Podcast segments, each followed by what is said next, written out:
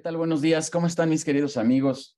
Estoy viendo por acá 60 madrugadores ya de volada. Qué gusto de verdad que estén todos, todos por acá. Un gusto de nuevo estar en estos espacios de People and Business generando contenido para todos ustedes.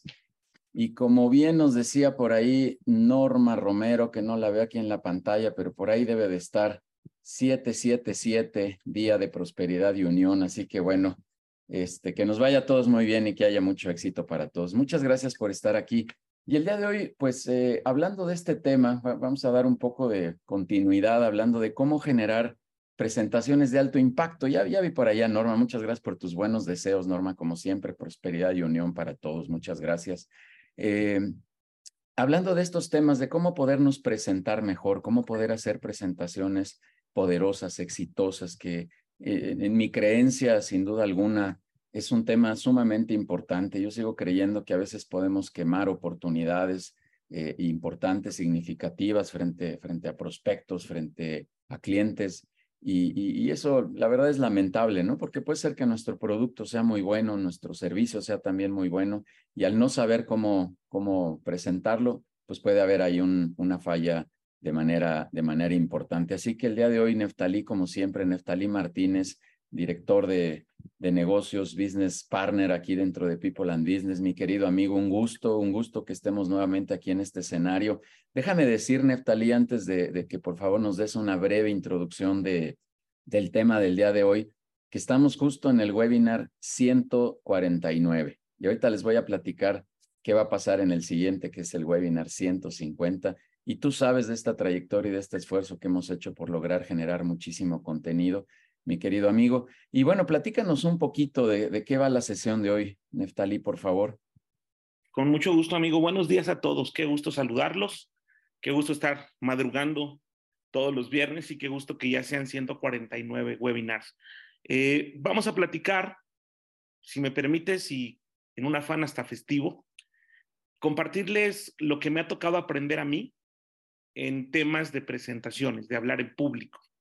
Eh, vamos a, compartirles también por qué me atrevo a dar este tipo de talleres, por qué me atrevo a darte este tipo de, de pláticas, lo que me ha costado, lo que me ha tocado vivir, todos los errores que he cometido y cómo en algún momento hasta me han pagado por hacer esto, ¿no? Entonces, eso lo vamos a compartir, amigo, cómo realizar presentaciones exitosas Alguna vez me ha tocado decir técnicas implacables para hablar en público y también en otro momento, hasta en una conferencia, hemos dicho, así se habla. Entonces, es así como, como hoy platicaremos, amigo, en, en estos 50 minutos y, y, encantado de la vida y con mucho gusto, aparte de ver a tanta gente querida por aquí conectada. Estoy a la orden, amigo. No, muchísimas gracias, mi querido Neftalí. Sí, sí, reiteras que es importante poder hacer estas presentaciones de manera significativa. Amigo, tienes por ahí un reflejo de luz, a ver si ahorita en lo que yo doy los avisos eh, logras hacer un pequeño ajuste para que te veamos todos a las mil maravillas. Eh, recordarles, bueno, justo, justo hablando de estos temas de, de los webinars y, dar, si me permiten darle estos avisos, el próximo viernes tendremos nuestro webinar 150. Sí, amigos, de verdad no saben la alegría que nos genera aquí al, equipo de People and Business que hayamos llegado a esta cantidad que pues es significativa de alguna manera llegar a estos 150 webinars, 150 espacios. No puedo decir que sean 150 ponentes porque algunos han repetido ahí dos, tres veces, no, no más de eso, pero sí estamos yo creo que alrededor de unos 120 ponentes generando muchísimo, muchísimo contenido para todos ustedes. Así que bueno, pues voy a celebrar, y lo voy a decir así a título personal, voy a celebrar siendo yo el ponente del siguiente webinar de los 150 webinars, hablando de cómo poder alinear tu modelo de negocio, cómo poder encuadrar de mejor manera tu modelo de negocio a través de, de, algunos tips, de algunas recomendaciones que les voy a dar para poder hacer este análisis en tu organización, algún tema ahí, un poquito de números, de estrategia, de algunos conceptos, insisto, para poder alinear y vamos a celebrar este webinar 150. Así que de verdad estamos muy contentos aquí dentro de People, pero contentos también de que ustedes nos acompañen en cada uno de estos eventos que generamos todos los viernes. La siguiente semana estará por acá Ricardo Calderón de la Barca, que es el autor de un libro que se llama La envoltura y el regalo. Es, es, un, es un webinar que vamos a tener, la verdad, de manera muy, muy especial también y un poco en continuidad a estos temas que van en, en, en el índole, eh, en la índole, perdón, este, personal, estos de desarrollo humano.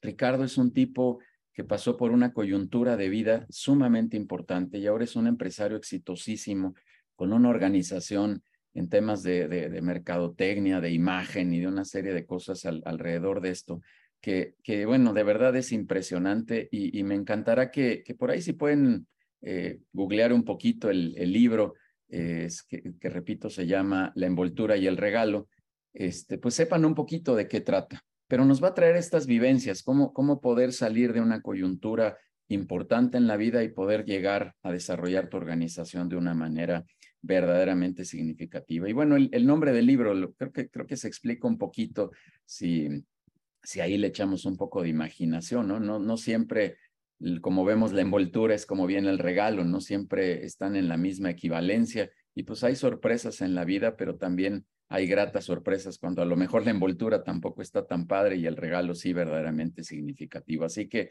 de verdad eh, eh, va a estar muy, muy buena esta reunión de, con Ricardo Calderón de la Barca. No se la pierdan, por favor. Y eh, también recordarles que tenemos nuestra reunión presencial el próximo 26 de julio en, en Casaba Roots Las Águilas.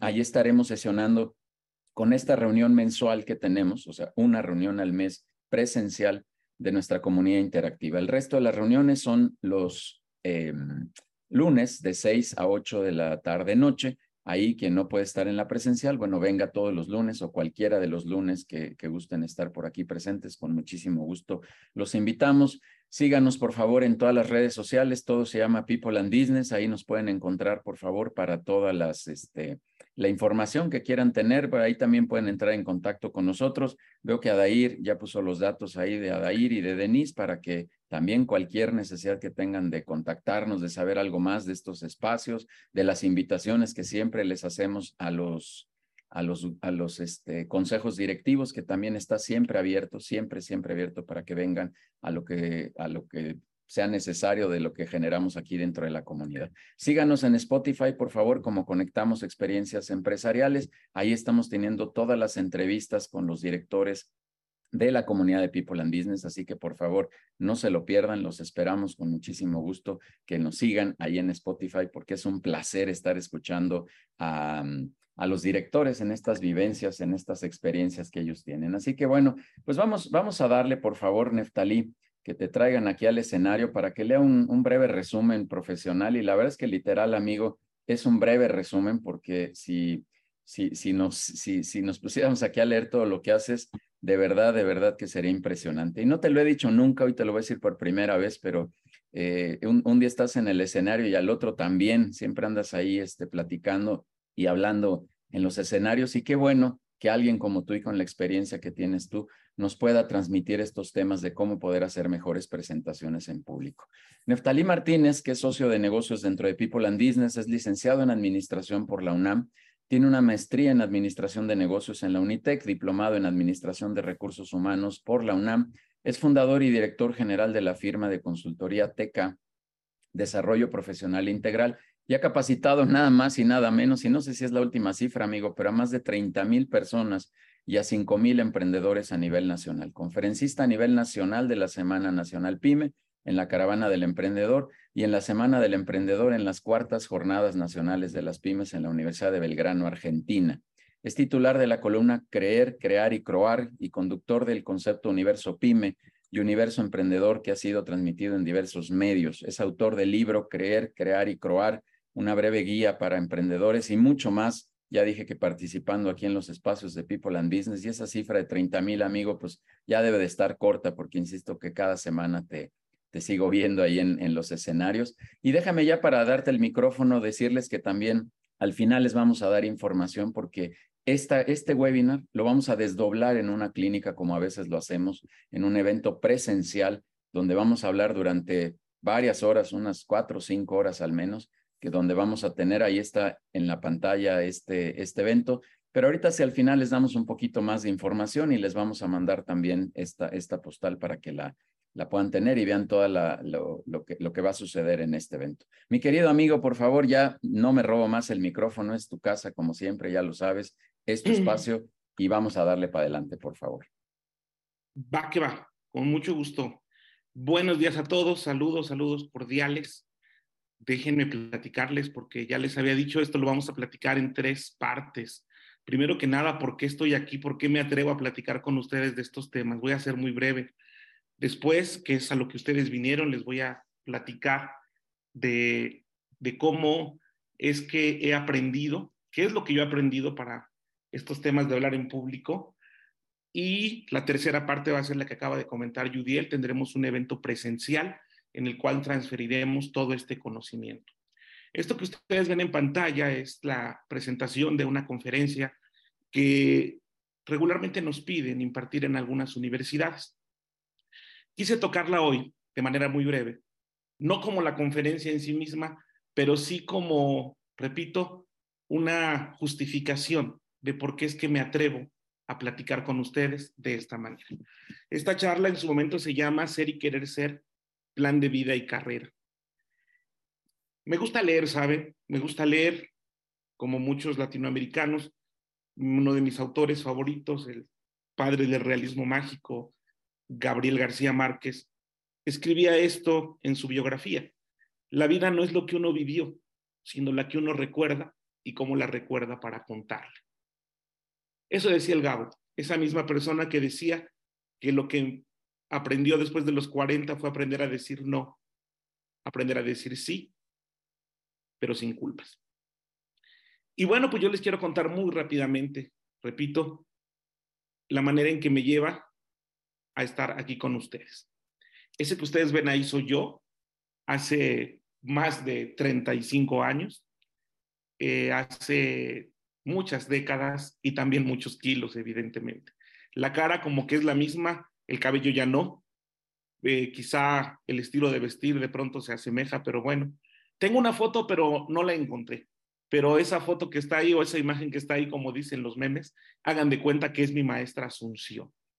Esta charla la volví a publicar hace unas horas en mis páginas de Facebook. La maestra Asunción era una maestra regordeta, morena, de cabello blanco, canoso. Ella era una artista, porque además de dar clases en quinto año de primaria y ser una de mis maestras más exigentes en la vida, fue una persona que ejecutaba música en la Orquesta Sinfónica del Estado de México. Entonces ella nos quiso compartir todos sus conocimientos de música, pero sobre todo de disciplina. Un día llegó, un día llegó a, al salón de clases, quinto año de primaria. Para empezar, quiero comentarles que mi madre me inscribió a la primaria un año antes. Entonces yo siempre fui el más chico de mi salón y el más chaparrito, oaxaqueño, de labios gruesos, de piel morena, y en aquellos tiempos hablar de Oaxaca era hablar de humillación, era hablar de, de clasismo, de racismo, como se dice ahora, y era decir que tu familia era de Oaxaca, con todo lo que significaba el color de la tierra. Entonces, chaparrito, prietito, pues ahí estaba. Me sentaba hasta adelante. La maestra Asunción llegó y dijo, ponte de pie, Jaime. Me puse de pie, abre tu libro en la página 21, tu libro de lecturas, y lee en voz alta con todas mis inseguridades naturales, no pude leer. Me empezaron a temblar las manos y el libro también. Que leas, me dijo ella, que leas. Y si no lees, quiero ver mañana aquí a tu mamá. Pues no pude leer. Me dijo, siéntate. Después de que una lagrimita corrió por mi mejilla derecha, porque la maestra no solo había referenciado mi miedo a hablar en público, sino me había exhibido ante todos los demás. Cuando uno tiene miedo de hablar en público es porque se siente exhibido y uno tiene su cargamento de inseguridades, de todo aquello que te pasa, de todos tus miedos. Pues eso pasó con la maestra Asunción, que dicho sea de paso, ha sido una de las mejores maestras de toda mi vida. Recientemente platicaba que ella me enseñó a perder, pero también me enseñó a ganar. Ya les platicaré en otro momento. Llegué a la secundaria, seguía siendo el más chaparrito, seguía siendo de los más inseguros. Estos son mis amigos de la secundaria, ya unos ya han crecido. De pronto aquí en esta imagen que tiene más de 10 años van a observar personas, tal vez hay aquí alguien presente de esta foto, pero que hay personas que hacían bullying y recibían bullying. Hay uno particularmente ahí abajo de mí, yo estoy allá arriba, uno con cabello escaso, abajito de mí, Juan Manuel Villegas Rangel, José Manuel Villegas Rangel, a quien todos le hacíamos bullying por ser el gordito de la escuela, pero después de haber sido así, se metió al colegio militar y después al Estado Mayor Presidencial y fue uno de los seis guaruras de Vicente Fox. Allí hay personas que fueron becadas, que estudiaron en el TEC de Monterrey, hay personas que han conducido programas de televisión, pintores, pilotos aviadores. Junto a mí está mi amigo Erwin Curiel Molina Jerónimo, que no pudo ser piloto aviador por la estatura, pero sí estudiar ingeniería en aeronáutica y ahora es un jefe de mecánicos en importantes, en importantes empresas. La vida, se los digo sin lugar a dudas, es lo, que uno quiera que sea. Y somos de NESA, somos de NESA de una escuela pública. Venir de muy abajo te obliga a ir muy arriba. En un país donde dicen que tienes que estudiar una carrera para tener trabajo, poner un negocio para tener dinero y casarte para ser feliz.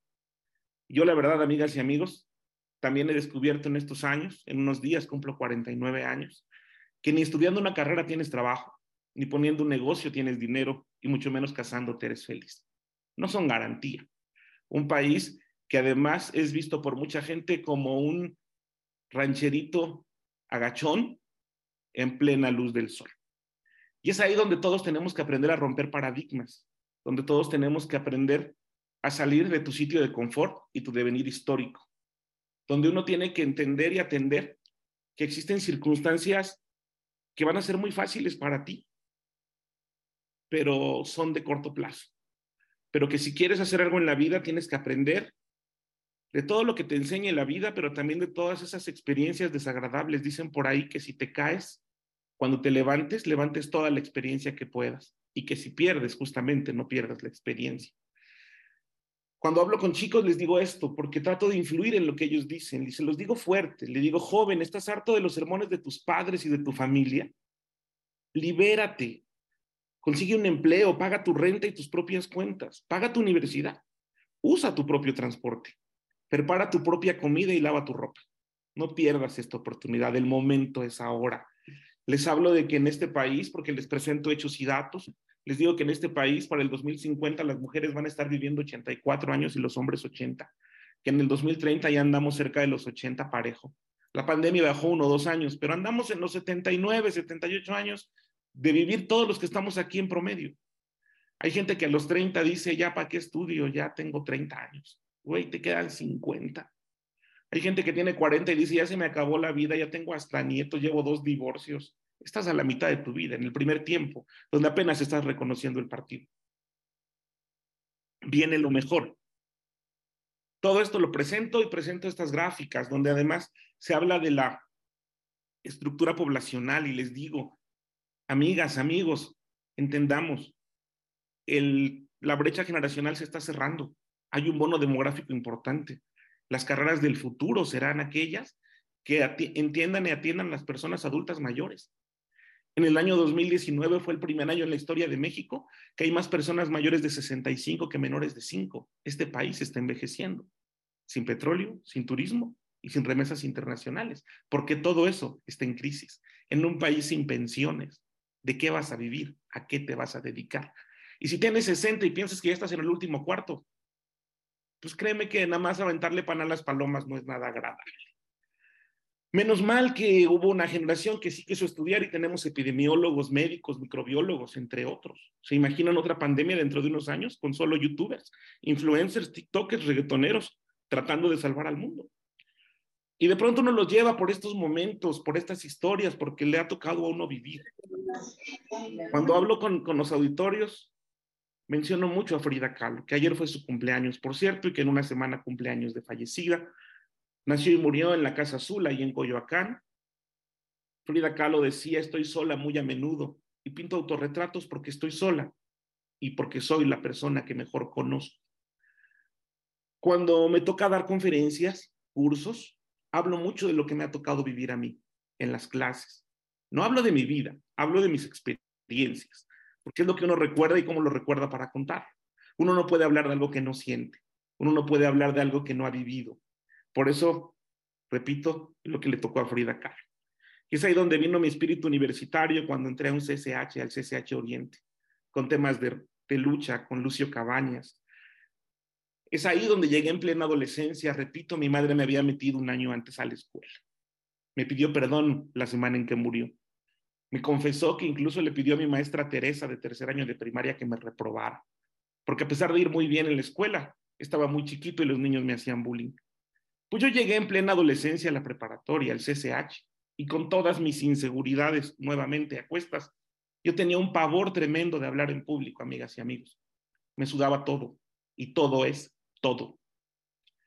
No quise exponer en muchas materias, me preferí extraordinario. El colmo fue en quinto semestre, que cuando la maestra de lectura y redacción nos dijo, el 60% de su calificación será una exposición en el auditorio y un trabajo escrito. Yo agradecí mucho que la maestra fuera tan honesta y dije, ¿para qué perdemos el tiempo? Y mejor me escribí al extraordinario. No pasé esa materia por no querer hablar en público. Se acumularon 17 materias en las cuales yo reprobé dentro del CCH. Imagínense reprobé 17 materias de 30. Me juntaba con lo más fino de mi escuela, con el chino, con el rafles, con el chente, con el kong, con el camarón. Todos ellos reprobaban y reprobaban y reprobaban. Y yo recordaba a mi familia oaxaqueña que venía de la escasez, de una madre con cuarto año de primaria y un padre con sexto año de primaria. Y mi abuelo, que con su primaria terminada era el mejor orador del pueblo. Le pedían que fuera a pedir novias. Fue presidente municipal. Mi papá quizás recordó a su papá alguna vez y también se atreve a dar discursos en público. Yo crecí viendo a mi papá hablando en las ferias del pueblo, en los eventos deportivos. Pero yo no. Yo era un tipo al que no le daba ningún tipo de seguridad hablar en público. Traía todas mis inseguridades. Ahora mismo a distancia les digo, me están sudando las manos. Porque ustedes son un auditorio maravilloso, se han desvelado para estar aquí, se han desmañanado. Muchos de ustedes son experimentados empresarios, funcionarios, jóvenes.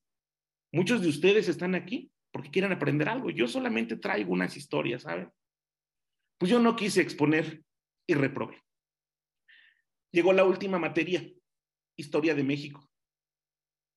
Si no exponía no alcanzaba el 6. Y si no alcanzaba el 6, no salía del CCH. Y me quedaba un año. Mi exposición fue con mi grupo, con el chino, el rafles, con el caballo, con el Kong, con el camarón.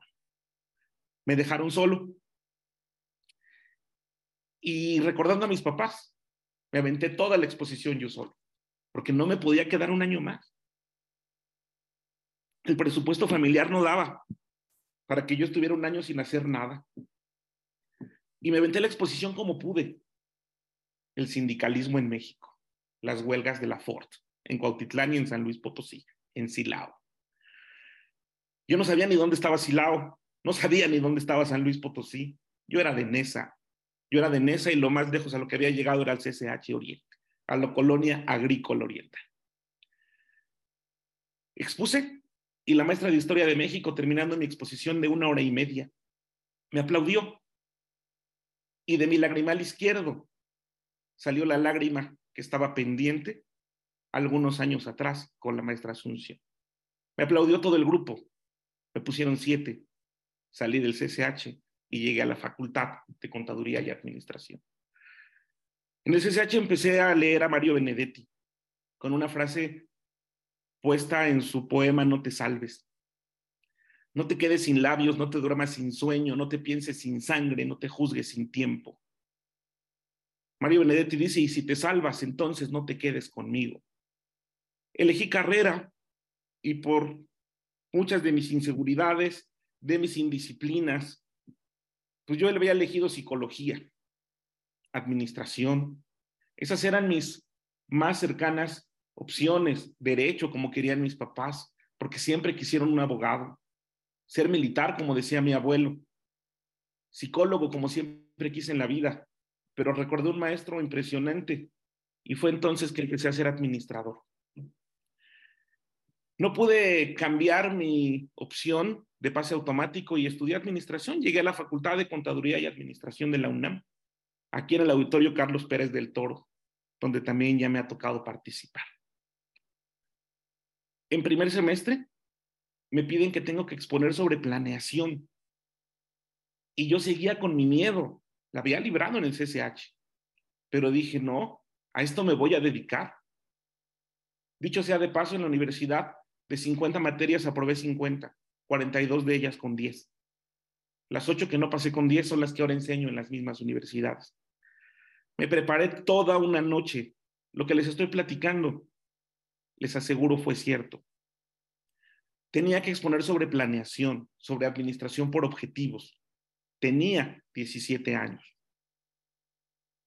Puse todos los muñecos de peluche de mi hermana en la sala, en la pequeña sala de la casa de mis papás. Los acomodé estratégicamente. Puse una hoja de papel bond en la cocina. Desde ahí les empezaba a exponer a todos los muñecos de peluche de mi hermana qué era planeación, quién era Henry Fayol, qué son la misión, la visión, las políticas, las reglas, los objetivos. Y volteaba con el torso y miraba los ojos a cada uno de ellos y sí, de pronto le decía, ¿me estás entendiendo, Winnie Pooh? ¿Alguna duda? Al siguiente día la exposición fue un éxito. Nos fue bien. Seguía con mis nervios. Dos semestres después, con la Hitler, expuse de una manera impresionante con la maestra más exigente de la universidad. Así le decían, la Hitler. Y la Hitler me dijo, usted va a brillar, usted tiene con qué exponer, no deje de hacerlo nunca. En sexto semestre me fui a dar clases a un CONALEP. ¿Por qué? Porque regularmente hago una vida bastante irregular. Mi primer día frente a un grupo fue el día que mataron a Colosio, el 23 de marzo. Llegué al INEGI. Ahí trabajé 20 años. Increíble. Por siempre y para siempre amado instituto. Les quiero confesar porque sé que estoy entre amigos, que ya dando clases, ayer cumplí 25 años de dar clases, ininterrumpidamente. Desde hace 25 años no hay un solo día en mi vida que he dejado de dar clases. Lo alternaba con el INEGI. Y en el año 2007, mi querida Norma Romero, que tanto quiero, en el año 2007, hace 16 años, el 7 de julio del año 2007, impartí mi primera conferencia. Hoy estoy con ustedes celebrando 16 años como conferencista. Invitaron a dar un proyecto para hablar con directores. Fueron todos convocados, pero pocos levantaron la mano. Yo la levanté. Seguía teniendo miedo de hablar en público, pero ya lo había probado y me estaba gustando. Mi primera conferencia se llamó La imagen directiva de éxito, ser y parecer líder, hace 16 años en el edificio, edificio sede en Aguascalientes. Tenía 33, 33 años. Fue mi primera conferencia. Y en confianza les digo, fue la primera vez que viajé en avión, porque la gente del INEGI me mandó, me mandó un boleto de avión. Hace 33 años, cuando yo tenía, perdón, 33 años, fue mi primera conferencia hace 16 que conmemoro hoy. Y seguía leyendo y seguía hablando de frases que uno puede manifestar y compartir. Los amorosos se ponen a cantar entre labios una canción no aprendida y se van llorando, llorando la hermosa vida. Como dice Jaime Sabines, los amorosos se avergüenzan de toda conformación. En el año 2005 comencé a dar clases en Unitec. Tampoco he dejado de dar clases ahí. Tengo 18 años como profesor orgullosamente Unitec. Todos los días me enfrento a muchos grupos, a muchas generaciones. Mis alumnos son mi mejor inversión. Les enseño todo lo que sé para que algún día me contraten y ya pasó. Como todos los que estamos aquí, muchas veces me han roto el corazón. Me lo rompo yo solito. Cuando me lo rompieron muchas veces compraba este libro, Títeres de tú, de Del Juárez. Al final del libro, cuando los de la vieja guardia, sabemos, traían un librito con las canciones, venía una, una frase que decía así, no me importa que no entiendas que te amo, que dudes y llores y preguntes y reclames. Yo te amo mientras dure. Mientras dure cada conferencia, mientras dure cada presentación, yo lo hago con todo lo que puedo, porque me apasiona, porque quiero que venga más, porque lo entiendo, porque vengo de unas de, una vida con muchos riesgos, con mucha vulnerabilidad. Y cuando tú multiplicas los riesgos por por la vulnerabilidad, llega el desastre. Me preparo todos los días e intento, como me dijeron en un curso que tomé hace 25 años para ser docente, intento ser el presentador al que siempre he querido escuchar. Intento ser el profesor que siempre quise tener. Intento ser el papá que siempre quise tener, el amigo que siempre quise tener. Intento ponerme en los zapatos del otro, pero primero quitarme los míos. Ha sido una carrera larga, 16 años, donde hay que tener paciencia, donde muchas veces pagué para que me dejaran dar una conferencia. Pagué con mi tiempo, con mi dinero, con mis pasajes, donde siempre levanté la mano. Hay que tener presencia, donde yo fui el que organicé algunos eventos para yo poder dar una conferencia. Y también mucha prudencia, porque todos los días me equivoco, porque todos los días tengo muletillas, porque todos los días hablo de más. Cuando uno combina la paciencia, la presencia y la prudencia, uno puede perdurar. En el libro de Del Juárez venía también esta frase de un poeta, Oliverio Girón, de un poeta argentino. Y volver a ver reverdecer la fe de ser y creer en crear y croar y croar. Antes, también en el CCH, con un libro de mi primo Carlos, leí un, un poema, un poemínimo de Fraín Huerta, El Cocodrilo, que había escrito Creer, Crear, Croar. veo a Oliverio Girondo, veo a las ranas, entiendo de mediocridad, mediocre. Y surge una historia como la que ustedes están viendo en pantalla. ¿Por qué me atrevo a platicar de cómo hablar en público? Tienes razón, Yudiel. En este momento más de, más de 60 mil personas capacitadas. Más de 15 mil emprendedores. He estado en múltiples auditorios. He aprendido lo que significa auditorios vacíos, pero auditorios de mil personas, mil quinientas personas, de 900 personas, de hacer que la gente levante la mano, se ría, llore. Que hay una conferencia, ahí arriba se ve, casi al lado derecho, es Zacatecas, ahí la regué bien feo.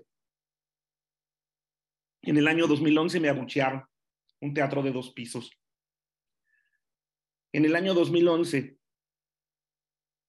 le pregunté a un joven, a un grupo de jóvenes, en Zacatecas ya hay Starbucks. Todavía no había en todos los estados ni en todas las ciudades. Yo lo pregunté, pero en un grupo de estudiantes me abuchearon porque pensaron que yo había ofendido su localidad. Les ofrecí una disculpa, terminamos bien. Aquí también hay una conferencia en Ciudad del Carmen, donde me emocioné y di una conferencia y les hablaba de un chiste de una compañera mía que se llamaba Carmen, que lloraba por todo y que ese era su talento y que yo le decía, alquílate para los velorios, hay unos bien aburridos. Bajo de mi conferencia en Ciudad del Carmen, me fue a ver una amiga que vive allá y me dice, felicidades, compadrito, te fue muy bien. Pero a la gente de Ciudad del Carmen no le gusta que le digan campechanos. Ellos no son campechanos y tú les dijiste campechanos. Ellos son carmelitas y tú te burlaste de una carmelita. Uno la riega, uno no sabe. Hablar en público te implica estar expuesto, te implica no ser completamente empático tan solo por el hecho de estar ahí. Me ha tocado estar con cientos de auditorios, con miles de personas en muchos estados de la República. He dado conferencias en todo el país.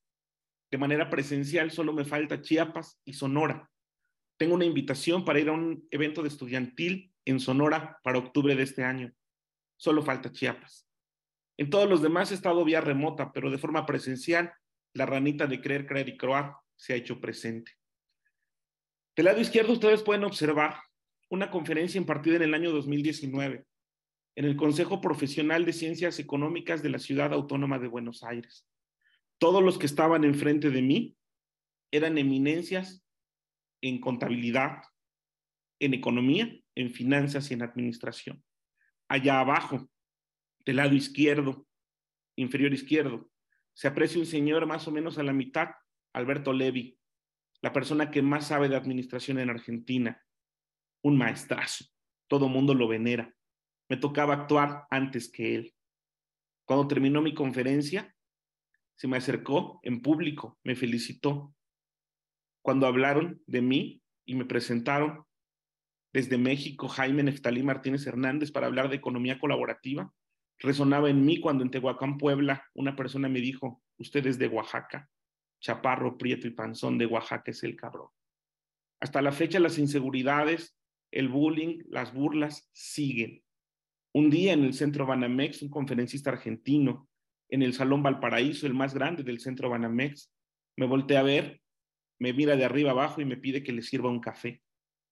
Yo estaba esperando porque mi turno era el siguiente. Por supuesto que le serví el café y le dije, permítame, me retiro porque yo soy el siguiente conferencista. Allá abajo hay una conferencia en un auditorio de 400 personas en una empresa de gas en Polotitlán, Estado de México.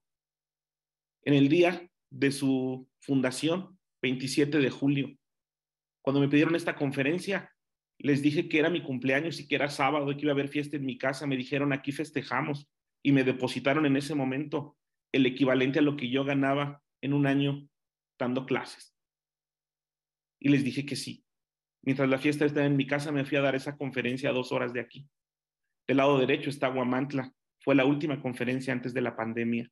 900 personas para hablar de emprendimiento. Allá arriba está Salo Gravinsky, el autor que más admiro en temas de empresas familiares. También me tocó hablar con él, entrevistarlo en Promo Estéreo.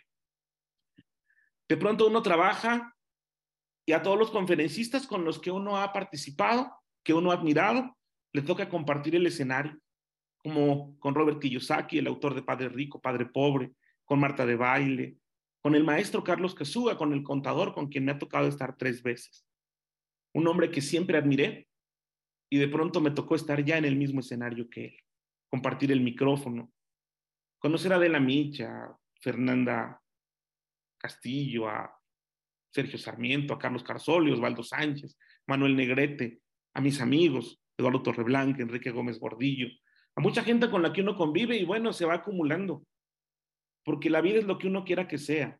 Escribo para Universo Pyme, me invitaron a dar, a, conducir programas de radio. Y aquí venía otro miedo, hablar en público, hablar frente a un micrófono, hablar con personas que no sabes si te están escuchando y conocer ciertas cabinas y empezar a hablar de emprendimiento y llegar a la televisión y perderle miedo a la cámara y hablarle un foquito y saber que otros te están viendo en la producción, que puedes contar chistes, que puedes hablar. Me han invitado a muchos programas de televisión para hablar de estos temas. Sí, ese niño que no pudo leer en público. Sí, ese chavo que no pudo y no iba a salir de la universidad. Perdón, de la preparatoria. De pronto, uno tiene que armarse de valor y reconocer su linaje. Yo recordaba a mi papá y a mi abuelo y decía, yo tengo sangre oaxaqueña.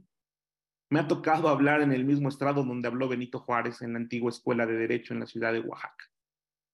Altos honores que uno va conociendo con el libro de Creer, Creer y Croar.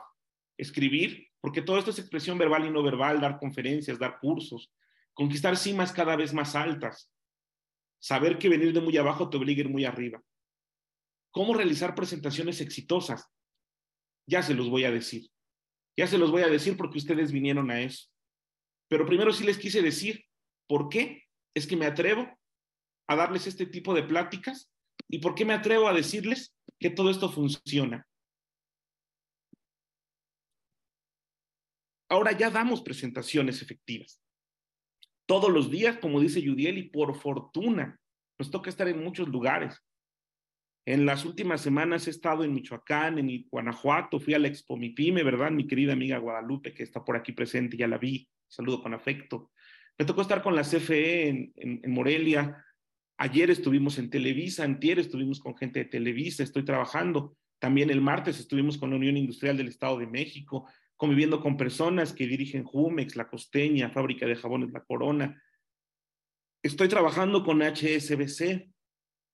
De pronto hay empresas que te buscan y que dicen, ahora quiero que hables con mis equipos. Manejamos temas de liderazgo, de fuerzas de ventas, de procesos de ventas, pero también hemos estado con este taller que lleva más de 10 años, platicando de por qué hay que aprender a hablar en público. Porque esto incluye un concepto de habilidades, aptitudes y actitudes. Puedes tener mucha aptitud, pero poca actitud. Todos ustedes tuvieron un maestro en la escuela, en la universidad, que sabía mucho, pero no sabía enseñar. También tuvimos aquellos que tenían muchas ganas, pero no sabían mucho. Quizá el hardware y el software hay que seguirse mezclando en la mejor posibilidad. Para hablar en público hay que tener en cuenta elementos, habilidades y herramientas. Para hablar en público hay que entender cuál es el nivel de la presentación. Como los viernes aquí son de camaradería, por eso me atrevo a utilizar estas palabras. De pronto uno tiene que hacer acopio de información, identificar a la gente con la que estás hablando y sobre todo estructurar la información. Esto es lo que a mí me ha tocado aprender, lo que a mí me hace estar frente a grupos, incluso en otros países. La semana pasada impartimos una conferencia a las 5 de la mañana para Ferragamo y había gente de Brasil, de Chile y de Argentina. Me pidieron, habla muy despacio, muy pausado, porque hay portugueses y no lo entienden del todo. Cuando hablo con gente de Argentina, de Chile, de Paraguay, de Costa Rica, de España, de pronto uno tiene que utilizar ciertas palabras universales, hacer de lado los regionalismos, las palabras que solo entendemos nosotros. Uno tiene que entender el tema del que va a hablar y el objetivo de la presentación. ¿Qué es lo que quieres lograr con la audiencia? Les mostré una plática quedamos con jóvenes donde uno les tiene que decir, pónganse las pilas, el mundo está muy complicado. Pero cuando presentamos frente a clientes, ahora mismo colaboro ya con un despacho, Arlow and Tax, y platicamos con empresas para apoyarles en temas de automatización de sus procesos de soporte. Nuestra labor ahí no es de caerles bien, es de darles resultados, es de informar, es de ganar, ganar. Pero cuando estoy en una reunión familiar con amigos, también tengo que saber que es una presentación más de un tipo recreativo. Hay presentaciones informativas donde solo transmitimos información y conocimientos. Hay, hay presentaciones persuasivas donde uno busca modificar creencias, opiniones y sobre todo mover a la acción. Y hay presentaciones recreativas. Reconoce cuál estás. Reconoce qué es lo que vas a tener que hacer con tu auditorio. Caerles bien. Aquí hay muchos alumnos míos, exalumnos, ¿saben? Que yo en las clases no pretendo caer bien. Ni siquiera es una situación de camaradería.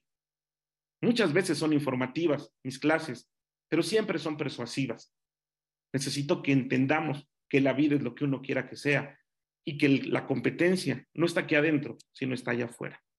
Si me permiten decirles con lo que a mí me ha tocado vivir, identifiquen de qué tipo es su presentación. ¿Por qué están haciendo esta presentación?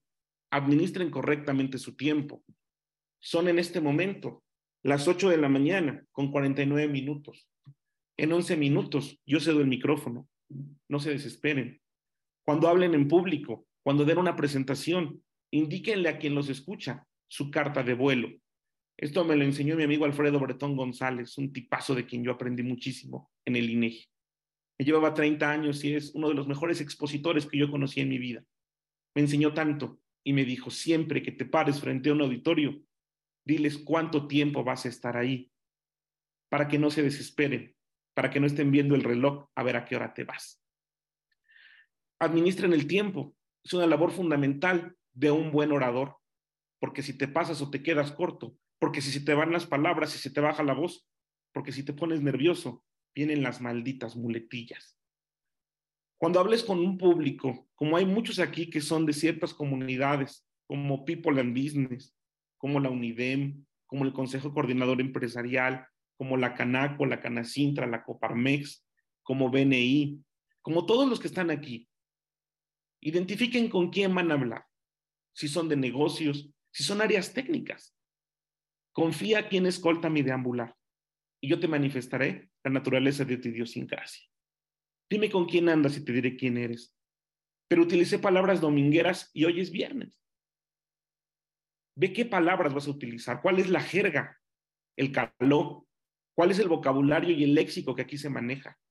Si son de ambos, si puedes caer bien o no. ¿Qué están esperando de ti? Intenta ser el presentador que siempre quisiste tener. Pregúntate, es sumamente importante que cuando hables en público, preguntes, ¿qué saben ellos ya sobre tu tema? Y por lo que más quieran, es una súper recomendación. Piensen de tres en tres. Piensen en tres ideas que son las que ustedes quieren que el público entienda. Tres. Todo aquí va a ser de tres en tres. Preparen todo su equipo, luces, cámaras, micrófonos, presentaciones, videos, cerciórense. Y si algo falla, tengan un plan B. Y si algo falla, siempre mantengan la vertical. No demuestren miedo. El público huele el miedo. El público es un toro de lidia al que hay que domesticar, al que hay que pasear, con el debido respeto para aquellos detractores de, la tauromaquia. Solo es una alegoría. Todos los días sales un público y ese público todos los días puede ser diferente. Pueden estar de buenas, de malas, y tú tienes que estar ahí. Pregúntate en todo momento qué edad tienen, de qué generación son, millennials, baby boomers, centennials. Pregunta cuál es su nivel de escolaridad, qué tipo de, de, de información puedes vertir y se puede comprender, sexo, profesión, nivel jerárquico, preferencias, necesidades y actitudes. Cuando hablo de sexo hablo de género, no de número, ¿eh? Cuando hablo de sexo no hablo de frecuencia. Sí, sé que hay personas que solo tienen sexo en su acta de nacimiento y se les nota el síndrome de mala cama. Hay gente que va a estar de malas, con una mala actitud. Hay gente que se va a cruzar de brazos y te va a hacer la vida imposible. Hay gente que va a mirar para otro lado, que va a estar viendo su teléfono. No te enganches. No lo tomes personal. Hay muchas técnicas. Yo les quiero hablar de unas muy rápido. Como ya les comentó Judiel, tendremos a su vez una clínica donde todo esto se, se vivirá de manera exponencial donde quienes acudan a la clínica lo van a vivir. Yo no lo voy a explicar, ustedes lo van a vivir. Cuando tengas una presentación, piensa en tres momentos, introducción, cuerpo y conclusiones. En la introducción y en la conclusión, cuando saludes y cuando te despides, utiliza alguna de estas herramientas, una cita o una frase célebre. Solo entre todos lo podemos todo. No todos los clientes son para nosotros, pero algunos serán solo de nosotros. Una historia, una anécdota, practícala, cuéntala con efusividad. Mi maestra Asunción, el CSH, mis inseguridades. Pregúntale al auditorio. Se desmañanaron. Fue difícil llegar hasta aquí. Crea suspenso. Hoy les voy a hablar de las técnicas implacables para hablar en público, pero tenemos una sesión presencial. Invítalos a la acción envíenle un mensaje a Denise, a Dair, platiquen con Yudiel, con Pepe, con Vivi, con un servidor, con todo el equipo que tenemos por aquí, con Jesús, con Israel, con todos los que somos parte de esta tribu. Cuando inicies una presentación y cuando la concluyas, utiliza cualquiera de estos recursos, el que mejor te salga, con el que te sientas más cómodo. Esto es la introducción y la conclusión. Y para el cuerpo, utiliza una estructura también de tres en tres. En el pasado, las presentaciones no eran lo más importante. Actualmente tienen que ser de, una gran, eh, de un gran impacto. Se prevé que en el futuro la inteligencia artificial sustituya a los oradores. Ante ello, hablar en público requiere de mucha atención, lo cual de pronto es un problema. ¿Saben qué? El miedo se enfrenta estando preparado. Lo que les acabo de decir son estructuras mentales con las cuales puedes llevar a cabo tu presentación en cualquiera de estas secuencias, pasado, presente, futuro, situación, problema, solución, causa, desarrollo, efecto, o ir de lo general a lo particular, mundo, continente, país. Dentro de, todo el contenido que se genera en People and Business, los consejos directivos, los lunes de comunidad interactiva, las clínicas de entrenamiento, los viernes de webinar, Hoy nos toca hablar de los webinars. Particularmente llegaremos al número 150, que será impartido magistralmente por nuestro fundador, Yudiel Guerrero Vega. Eso es hablar de mundo, continente, país con seguridad. Practiquemos estructuras de tres en tres. Para eso, uno tiene que aprender a argumentar, a descomponer la información que uno va dando por madejas, por oleadas. Siempre que hables en público, Maneja esa simbiosis. Un problema, una solución. Una necesidad, un satisfactor. Una situación, una causa, un efecto. Muestra la información que tengas por capas de información. No dejes que el público se aburra. Interactúa. Si quieres lanzarlo todo, haz que esto sea sustancioso. Procura tener un impacto en 360 grados. Como ya dijimos, identifica y lea a tu audiencia. Genera un impacto positivo desde el principio. Si alguien aquí quiere googlear o buscar en YouTube, busquen algo que se llama Star Moment. El Star Moment es el momento más álgido de tu presentación donde tú eres la estrella, donde modificaste el tono de voz, donde te subiste, te bajaste, te sentaste, gritaste, donde lloraste, donde eso que se llama el Star Moment, has creado un gran impacto. Procura tener una buena actitud, porque eso te genera credibilidad y aprende a manejar el estrés. Maneja toda la información y visualiza a toda tu audiencia. Ten un manejo inteligente. Revisa quién es tu audiencia. Si están aquí porque no tienen de otra. Si vienen aquí por información, son más pragmáticos. Si vienen con mucha motivación y si están comprometidos. Revisa de qué tamaño es tu grupo. Todos son importantes, pero todo lleva cierto compromiso de moverte en el escenario, de moverte en la sala de juntas, de tener el tono de voz, un micrófono, cómo están distribuidos por edad y por género, el rango de edad, su conocimiento y cómo esperas que reaccionen en la presentación. Entiende que tu puntualidad y tu preparación te lleva a tener una gran presencia. Para hablar en público se requiere tener las palabras correctas, las expresiones faciales. Estás enojado, no, pero comunícaselo a tu cara. Postura corporal. El clásico decía, párate, como si estuvieras en bikini en la playa, mete la panza, saca la nalga y camina. Expresión facial, ritmo respiratorio. Las muletillas vienen porque te falta el aire, porque no tienes que decir, porque no tienes una estructura mental. Aprende a respirar. En nuestro taller vamos a hablar de las vocales abiertas, semiabiertas, de por qué se te ve el aire, tu apariencia, cómo debes presentarte. Es muy formal, no es tan formal, es más casual, tu aseo personal, todo el lenguaje verbal que vamos a ir revisando paulatinamente. ¿Qué significa que tu audiencia se acaricie la quijada, que mire hacia adelante, que mire hacia abajo, que se agarre la nariz, que juegue con el cabello? ¿Qué pasa con una audiencia que cruza los brazos, las piernas, los, los obstáculos que te ponen los escudos? ¿Por qué manejar las manos? Con las manos puedes hablar sin hablar.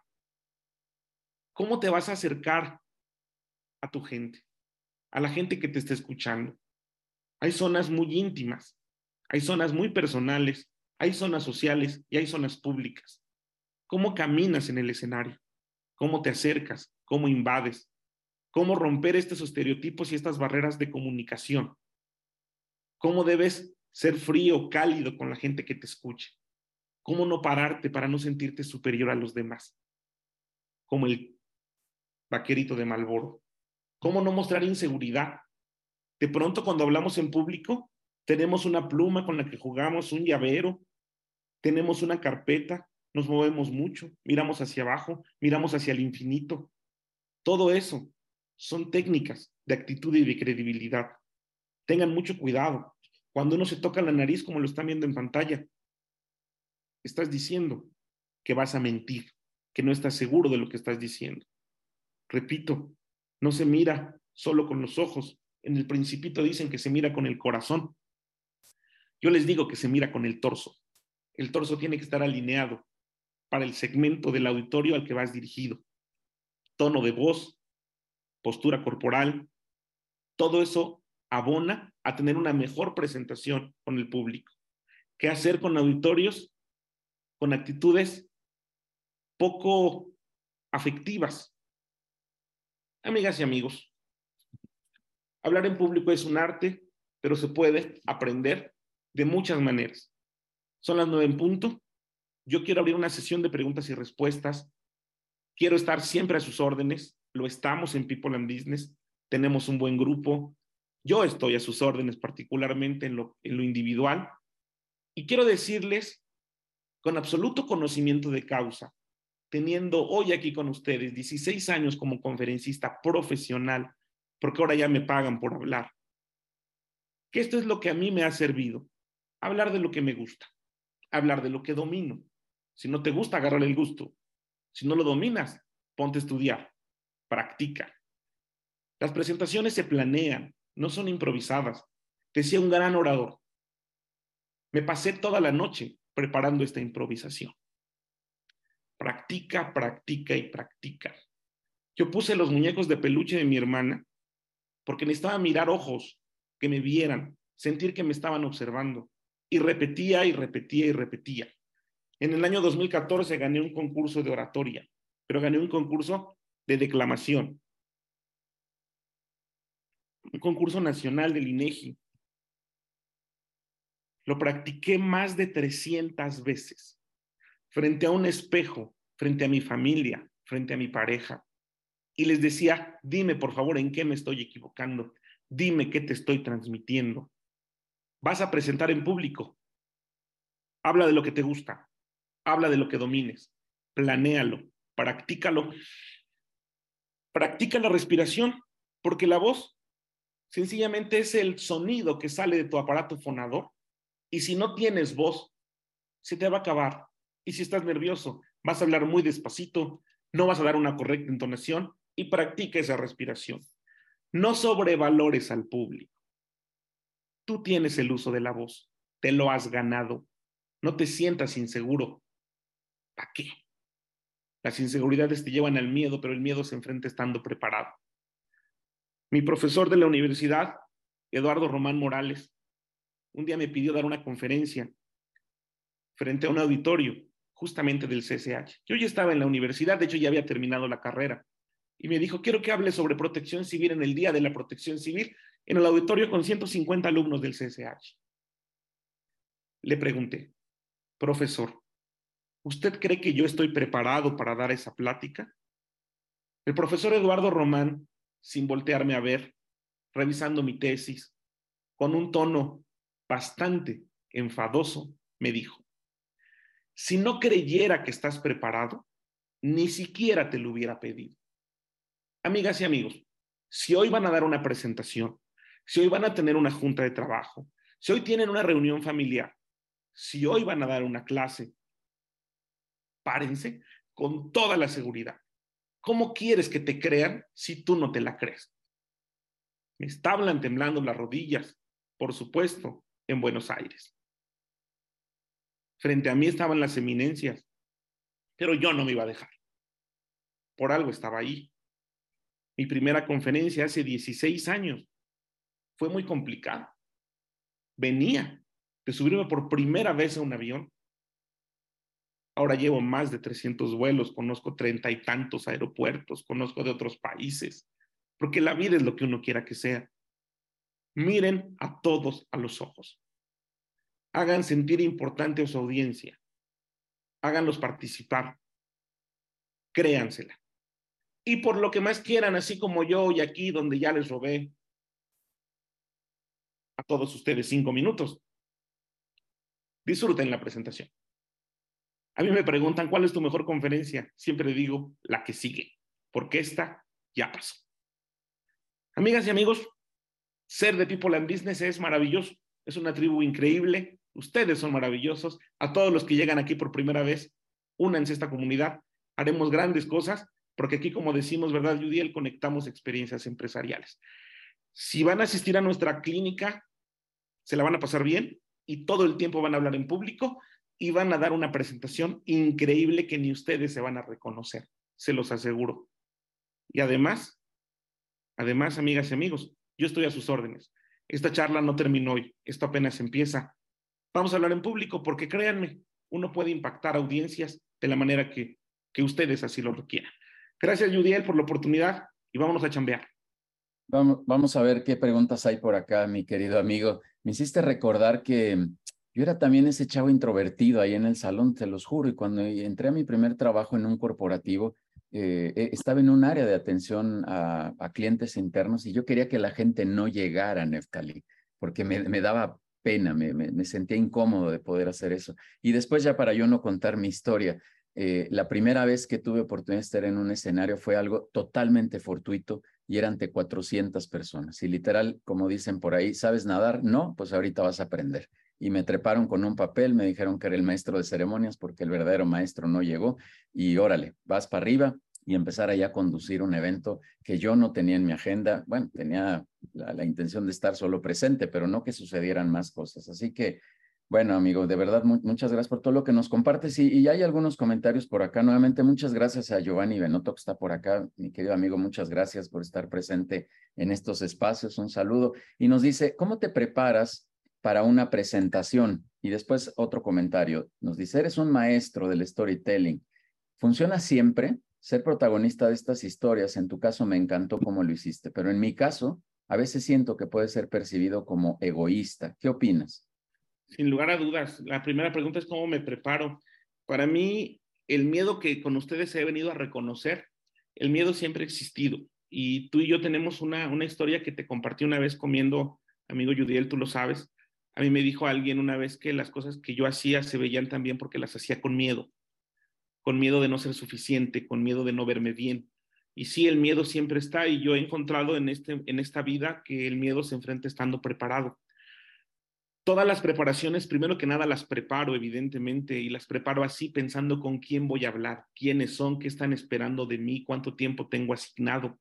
Lo que aquí hoy, hoy compartimos, que con mucho gusto también se los compartimos, ahí está la información. Preparo cuánto tiempo tengo dispuesto. Hay ciertas técnicas que vamos a revisar. Hay una técnica llamada 6x6, no más de 6 diapositivas, no más de 6 renglones, no más de 6 imágenes, no más. Es una técnica que en su momento platicaremos con todo detalle. Siempre tomo un espacio para prepararme, ya les dije, la primera presentación fuerte que tuve en la universidad fue preparada durante toda una noche y practicada y practicada y practicada. ¿Cómo la preparo? Entendiendo a la audiencia, porque yo creo que al cliente primero se le entiende y luego se le atiende. Sí, definitivamente, sí, definitivamente, Giovanni, existe esa, esa delgada línea entre pecar de egoísta o de egocentrista, de querer contar solo tu historia. Yo procuro y he aprendido, trato de matizarla todos los días, de saber cuando el auditorio ya me está viendo con una cara de este güey nomás vino a hablar de él. Pasa mucho en las clases, somos muchos los maestros que vamos a nada más contar nuestra vida, pero yo lo que hablo es anticipar, te voy a contar una historia personal. Solo cuento la historia y luego digo qué aprendí de esa historia y cómo lo estoy explicando y cómo les puede servir a ellos. Las personas solo se comprometen con cambios en los que ellos participan y cuyos beneficios les son compartidos. Uno es egoísta cuando no involucra. Por eso mis talleres, mis talleres, mis conferencias son interactivas. Yo no soy la estrella. La estrella son quienes están en el auditorio. Aquí nuestra querida amiga Guadalupe Hernández, que quiero mucho y que le mando un saludo hasta Irapuato, sabe que las conferencias que hemos dado en el Inforum de Guanajuato siempre han sido interactivas. Quien más aprende es quien lo vive. Entonces, como dice, quizá con eso me justifico, Giovanni, como dijo Frida Kahlo, pinto autorretratos porque soy lo único que conozco. Entonces, cuento de mi historia. Yo disfruté mucho tu charla que tuvimos aquí hace unos años porque nos contaste cosas que te tocaron vivir a ti. Tú no me puedes hablar de una empresa que no conoces. Tú no me puedes hablar de una experiencia que no has sentido. A mí una vez, me, a mí me invitan mucho al Centro Médico de la Raza. Me invitaron ya dos veces a fin de año. Un día me invitaron a hablar con personas cuyos hijos fueron niños prematuros. Todos sus hijos estaban en incubadoras y estaban debatiendo entre la vida y la muerte. Cuando los veo, me pidieron que fuera a motivarlos, porque era una, una presentación persuasiva. ¿Qué les digo? ¿Qué les digo yo? Para que se motiven. Lo único que les alcancé a decir fue, muy buenos días, amigas y amigos. Una pregunta. ¿No están hasta la madre de que la gente les diga, échale ganas? Y que se ponen a llorar y me dicen, sí, ahí empatizamos. Ahí sintonizamos y ahí la presentación de 15 minutos transcurrió de manera muy productiva. Terminó, nos abrazamos y se fueron a abrazar a sus hijos. A los 15 días me invitaron a dar una plática para mujeres sobrevivientes a cáncer de mama, todas ellas mastectomizadas. Yo no puedo ser empático con algo que yo no he vivido, pero sí me imagino lo que ellos ellas habían vivido. Repetí la dosis. Queridas amigas, no están hasta la madre de que la gente les diga, échale ganas. Y estas no lloraron. Se empoderaron y me dijeron, sí, y estoy hasta la madre de que la gente me diga, ánimo, eres una guerrera. Y una dijo, a mí me molesta que me digan, aférrate a la vida. Pues, ¿qué creen que estoy haciendo? Si la vida a mí me ha costado una y la mitad de la otra. Cuando uno habla frente a una audiencia, la que sea, uno no es la estrella, pero sí puede empatizar con historias que uno le ha tocado vivir. Y sí, amigo, hay una delgada línea. Yo por lo menos todos los días procuro aprender cuál es esa línea. Gracias por tu pregunta, Giovanni, y todo mi respeto y admiración. Yo quise ser ciclista, ¿sabes por qué? Por Benotto. Otro día te lo voy a platicar. Super, muchas gracias, Giovanni Neftalí. Hay otra pregunta por acá, amigo, y vamos a invitar a alguien también si quiere levantar la mano ahí digital y le abrimos el, micrófono con muchísimo gusto. Em, mm, aquí está. Martín Álvarez nos dice, ¿cuál es tu reto pendiente de enfrentar? Eh, más que reto, yo quiero cumplir esta meta que les digo, quiero poner ranitas en todo el país, quiero estar en Chiapas, quiero estar en Sonora. Tengo una invitación para Barcelona, este, quiero ir. Eh, no hace mucho me pidieron dar un curso en inglés, bilingüe completamente, ¿no? Este, no me sentía preparado, no estaba preparado, entonces por supuesto que decliné. Eh, creo que hay una frase que ocupo en mis conferencias y retomo aquello de que conquistar cimas muy altas te lleva a conseguir cimas cada vez más altas. Entonces, ya fui a Buenos Aires, ya me presenté frente a eminencias, creo que hay muchas cosas que siguen. Eh, hace unos años, hace 16, fue la primera vez a estas horas, amigas y amigos, la primera vez que di una conferencia y por muchas ocasiones yo pagaba por dar conferencias. Ahora me pagan y, ahora soy de esos clubs.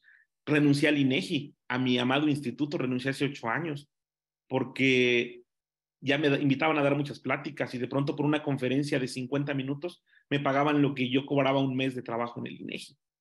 Entonces, ¿cuáles son mis retos?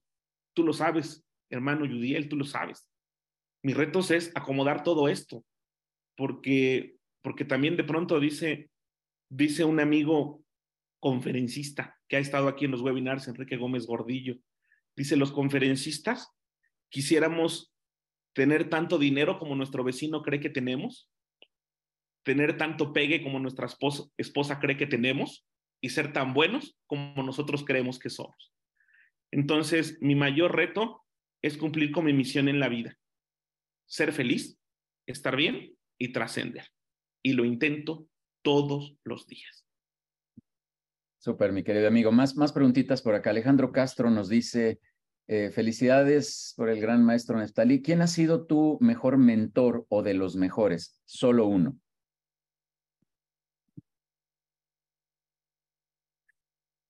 Yo creo que mi papá. Y nunca se lo he dicho, cuando lo vean se lo dicen, por favor.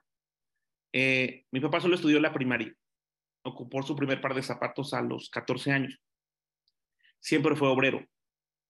Cuando yo nací, él era empleado de intendencia de una empresa que se llama Aceros Nacionales. Dice que le habían dado un ascenso y de pasar de limpiar baños, ahora limpiaba la línea de producción. La semana en que se casó con mi mamá lo corrieron.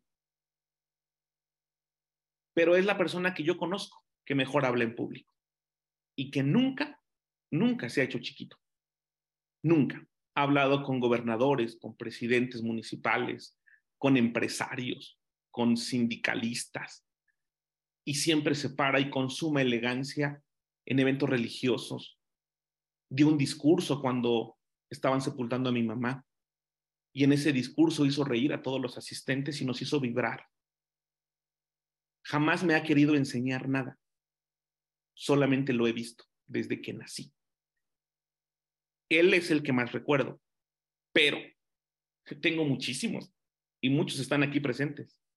Tengo muchísimos a quienes yo les admiro y les, y les aprendo todos los días, todos, todos, todos los días.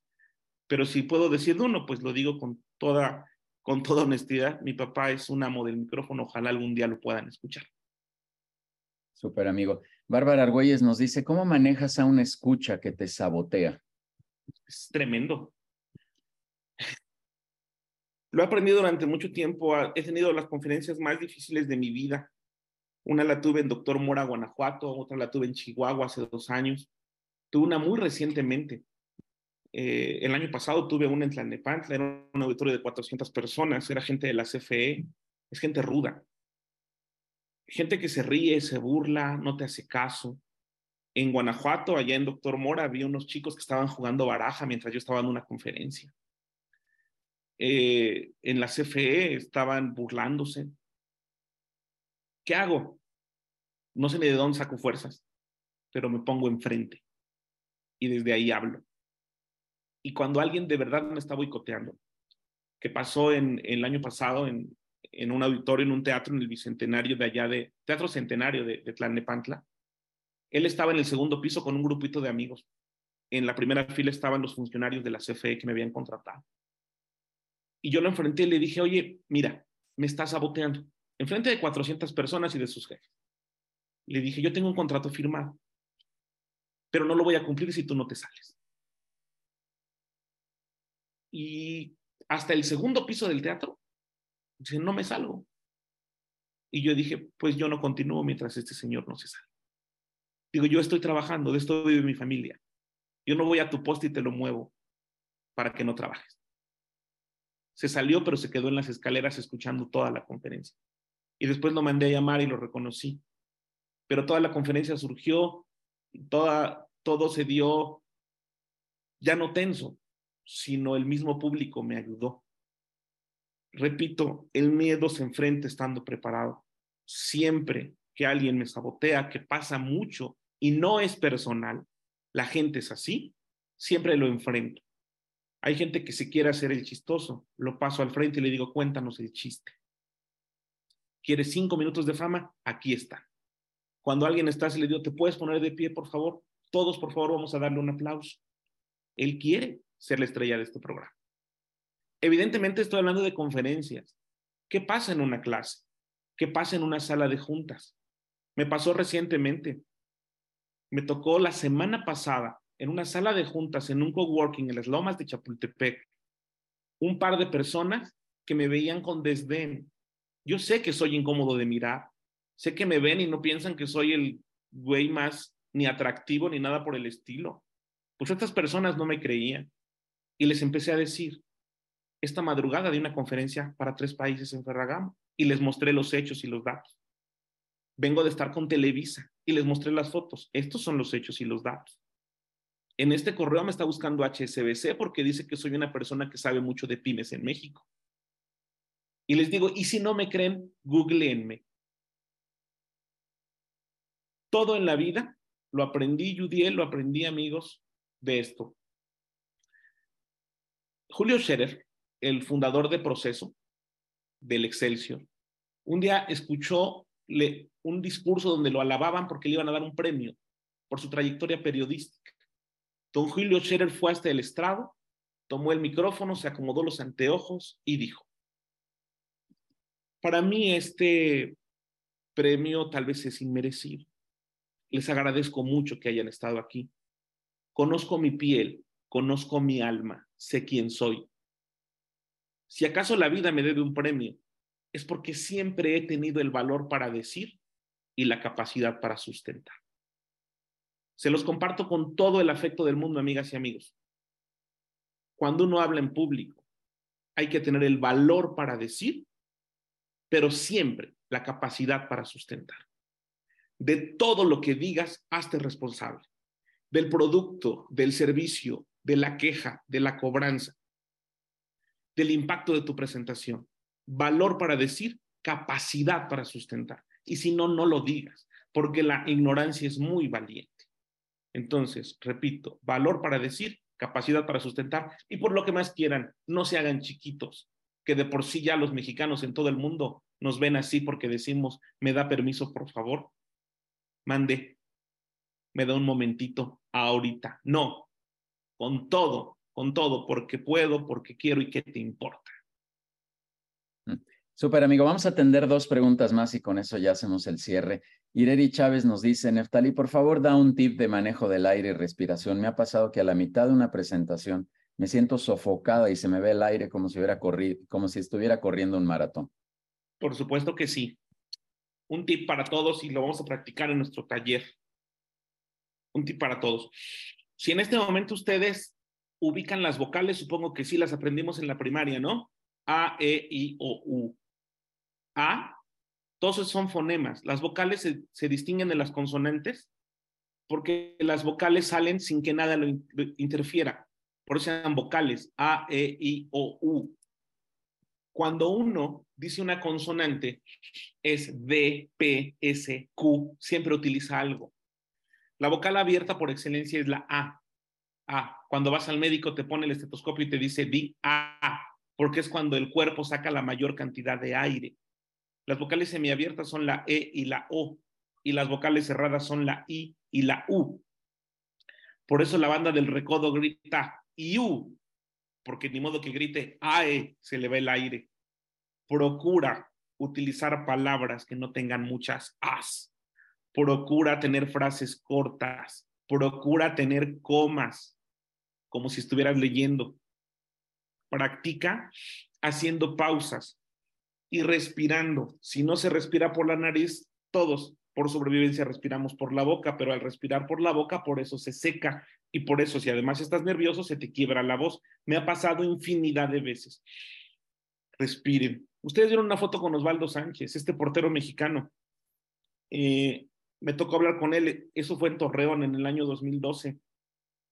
A mí me tocó ver que llegó una ambulancia por Osvaldo Sánchez porque le dio taquicardia porque no se atrevió a hablar en público había estado en mundiales, pero no sabía lo que era hablar en público.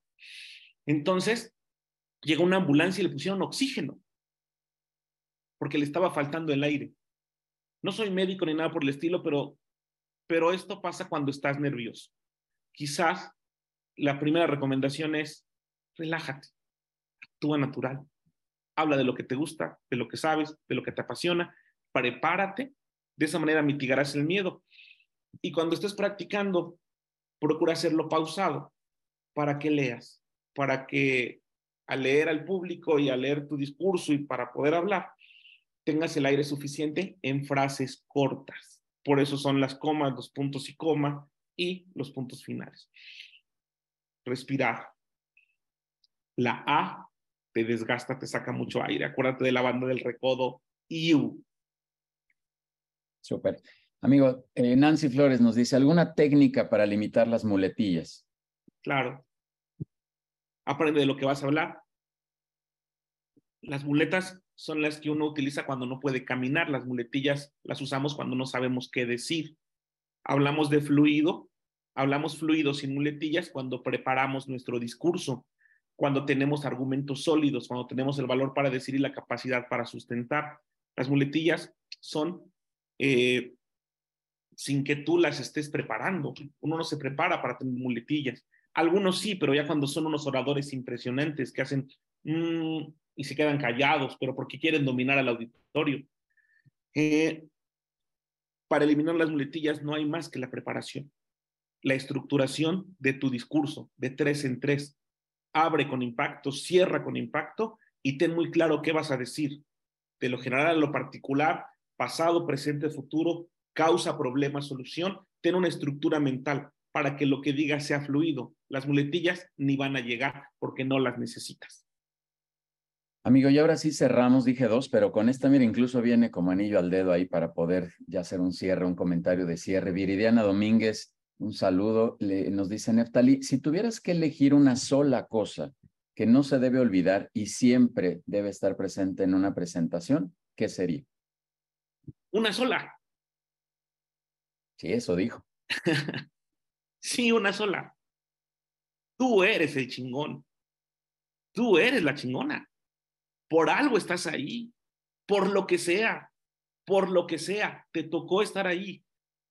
No te hagas chiquito. Porque eres un empresario, porque estudiaste, porque eres primo de alguien. Por lo que sea, tienes el uso de la voz.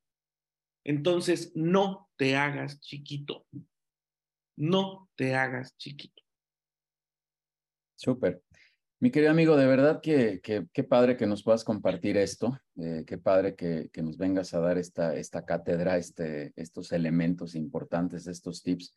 Y que reiteramos, lo vamos a desdoblar en un evento, porque además, si estamos hablando de hacer presentaciones efectivas, poderosas, pues esto se tiene que hacer en vivo y lo vamos a hacer el 21 de julio ahí en el World Trade, en el World Trade Center. Ahí tendremos una, una sesión este, presencial, valga la redundancia, donde eh, estaremos hablando de este tema y justamente con, con Eftalí para poder desdoblar, insisto, estos conceptos y estas técnicas que, de, la de las que nos estás hablando, Neftalí. Ahorita a las 10 de la mañana les estará llegando la invitación a este evento del 21 de julio por la mañana de 8 a 2 de la tarde aproximadamente. Ahí está en el chat también, ya la puso Adair.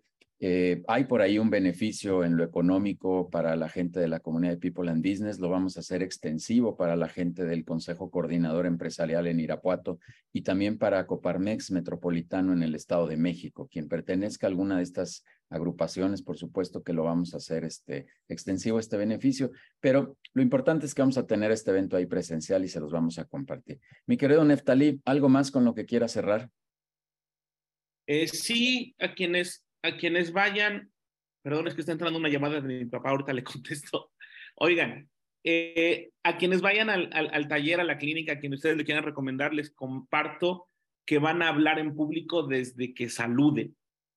Y entonces, sobre la marcha, iremos corrigiendo, iremos modulando la manera en que se paran, se presentan, miran a los demás. Es, una, es un curso completamente práctico, práctico no hay teoría, es solamente cómo ser un presentador de alto impacto. Pero lo van a hacer ahí, lo van a vivir ahí. Entonces, eh, sean todos bienvenidos. Eh, yo agradezco, Yudiel. Dicho sea de paso, amigo, creo que tendríamos que dar el crédito a Xochitl y a Citlali Fernández que dijeron que esto urgía y ellas creo que ya son las primeras inscritas, si no ya las estoy comprometiendo aquí al aire. Sí, súper. Este, pues ahí vamos a hacer la invitación a todo el mundo. Insisto, ahorita les va a llegar a, su correo, a todos los que se registraron a este evento, les van a llegar por ahí las, eh, la invitación a este evento que vamos a tener el 21 de julio. Neftalí, muchísimas gracias. Déjame reiterar que estamos hoy en el webinar 149. Tú sabes también, mi querido amigo, que esto fue como, como un sueño, el decir vamos a hacer webinars, vamos a generar este contenido. Y hay muchos, muchos, muchos juraría que más de 100 ponentes que han pasado ya por aquí y que vamos a cumplir este webinar 150 eh, en, el que voy, voy a hacer yo una presentación. Sí, es un momento de celebración. Quiero agradecer mucho a toda la gente que ha estado por acá, pero también quiero eh, compartir con ustedes algo de información de cómo poder alinear mejor tu modelo de negocio, cómo poder tener algunas recomendaciones y hacer alguna alineación al respecto. Así que los esperamos el próximo viernes y el siguiente viernes estará por acá Ricardo Calderón de la Barca hablándonos sobre este libro de la envoltura y el regalo, que tiene que ver mucho con eh, conceptos y, elementos de vida, de, de situaciones que vivimos y que pasamos y que de repente la envoltura no, no checa con el, con el regalo o viceversa pero que finalmente Ricardo nos va a platicar sobre este libro y sobre esta vivencia y que tiene que ver mucho, mucho con lo que pasamos todos y con estos retos que tenemos un poco, incluso Neftalí, como con este, e, esta historia que tú nos contaste de, salir de la adversidad y de situaciones complicadas y convertir esto en algo verdaderamente con, con mucho potencial. Él ahora es un gran empresario, ya nos platicará teniendo grandes cuentas, grandes corporativos y, y cómo le hizo de salir de este, de este momento de coyuntura en la vida y poder construir esta empresa. Así que esos, son los siguientes dos temas, pero el que sigue vamos a celebrar el 150. Así que dijeras tú, Neftalí, avísenle a sus familiares, a sus amigos y a sus enemigos para que les dé coraje dónde andan metidos y vengan también a conocer un poquito de estos espacios.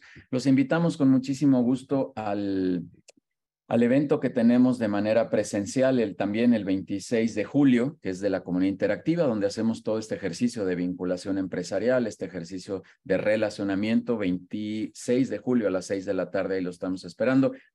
Creo que ya están los lugares llenos, pero escríbanos, por favor, ahí están los datos de Adair y Denise y vemos eh, qué podemos hacer, si es que hubiera ahí eh, espacio y si no, bueno, creamos una lista de espera y ahí con gusto los, los invitamos. Por favor, síganos. y bueno, y si no, también pueden asistir a las sesiones virtuales que tenemos todos los lunes de 6 a 8 en la comunidad interactiva. Vengan a los consejos directivos, que insisto, es lo que más nos gusta hacer. Esto solo es nuestra área de contenido. Aquí es donde queremos generar contenido para todos ustedes, pero lo que más, más nos gusta hacer es el tema efectivamente de consejos directivos. Ahí es donde nos hemos especializado, donde hemos tenido nuestra mayor experiencia, donde queremos ayudar a directores a que se desarrollen de mejor manera.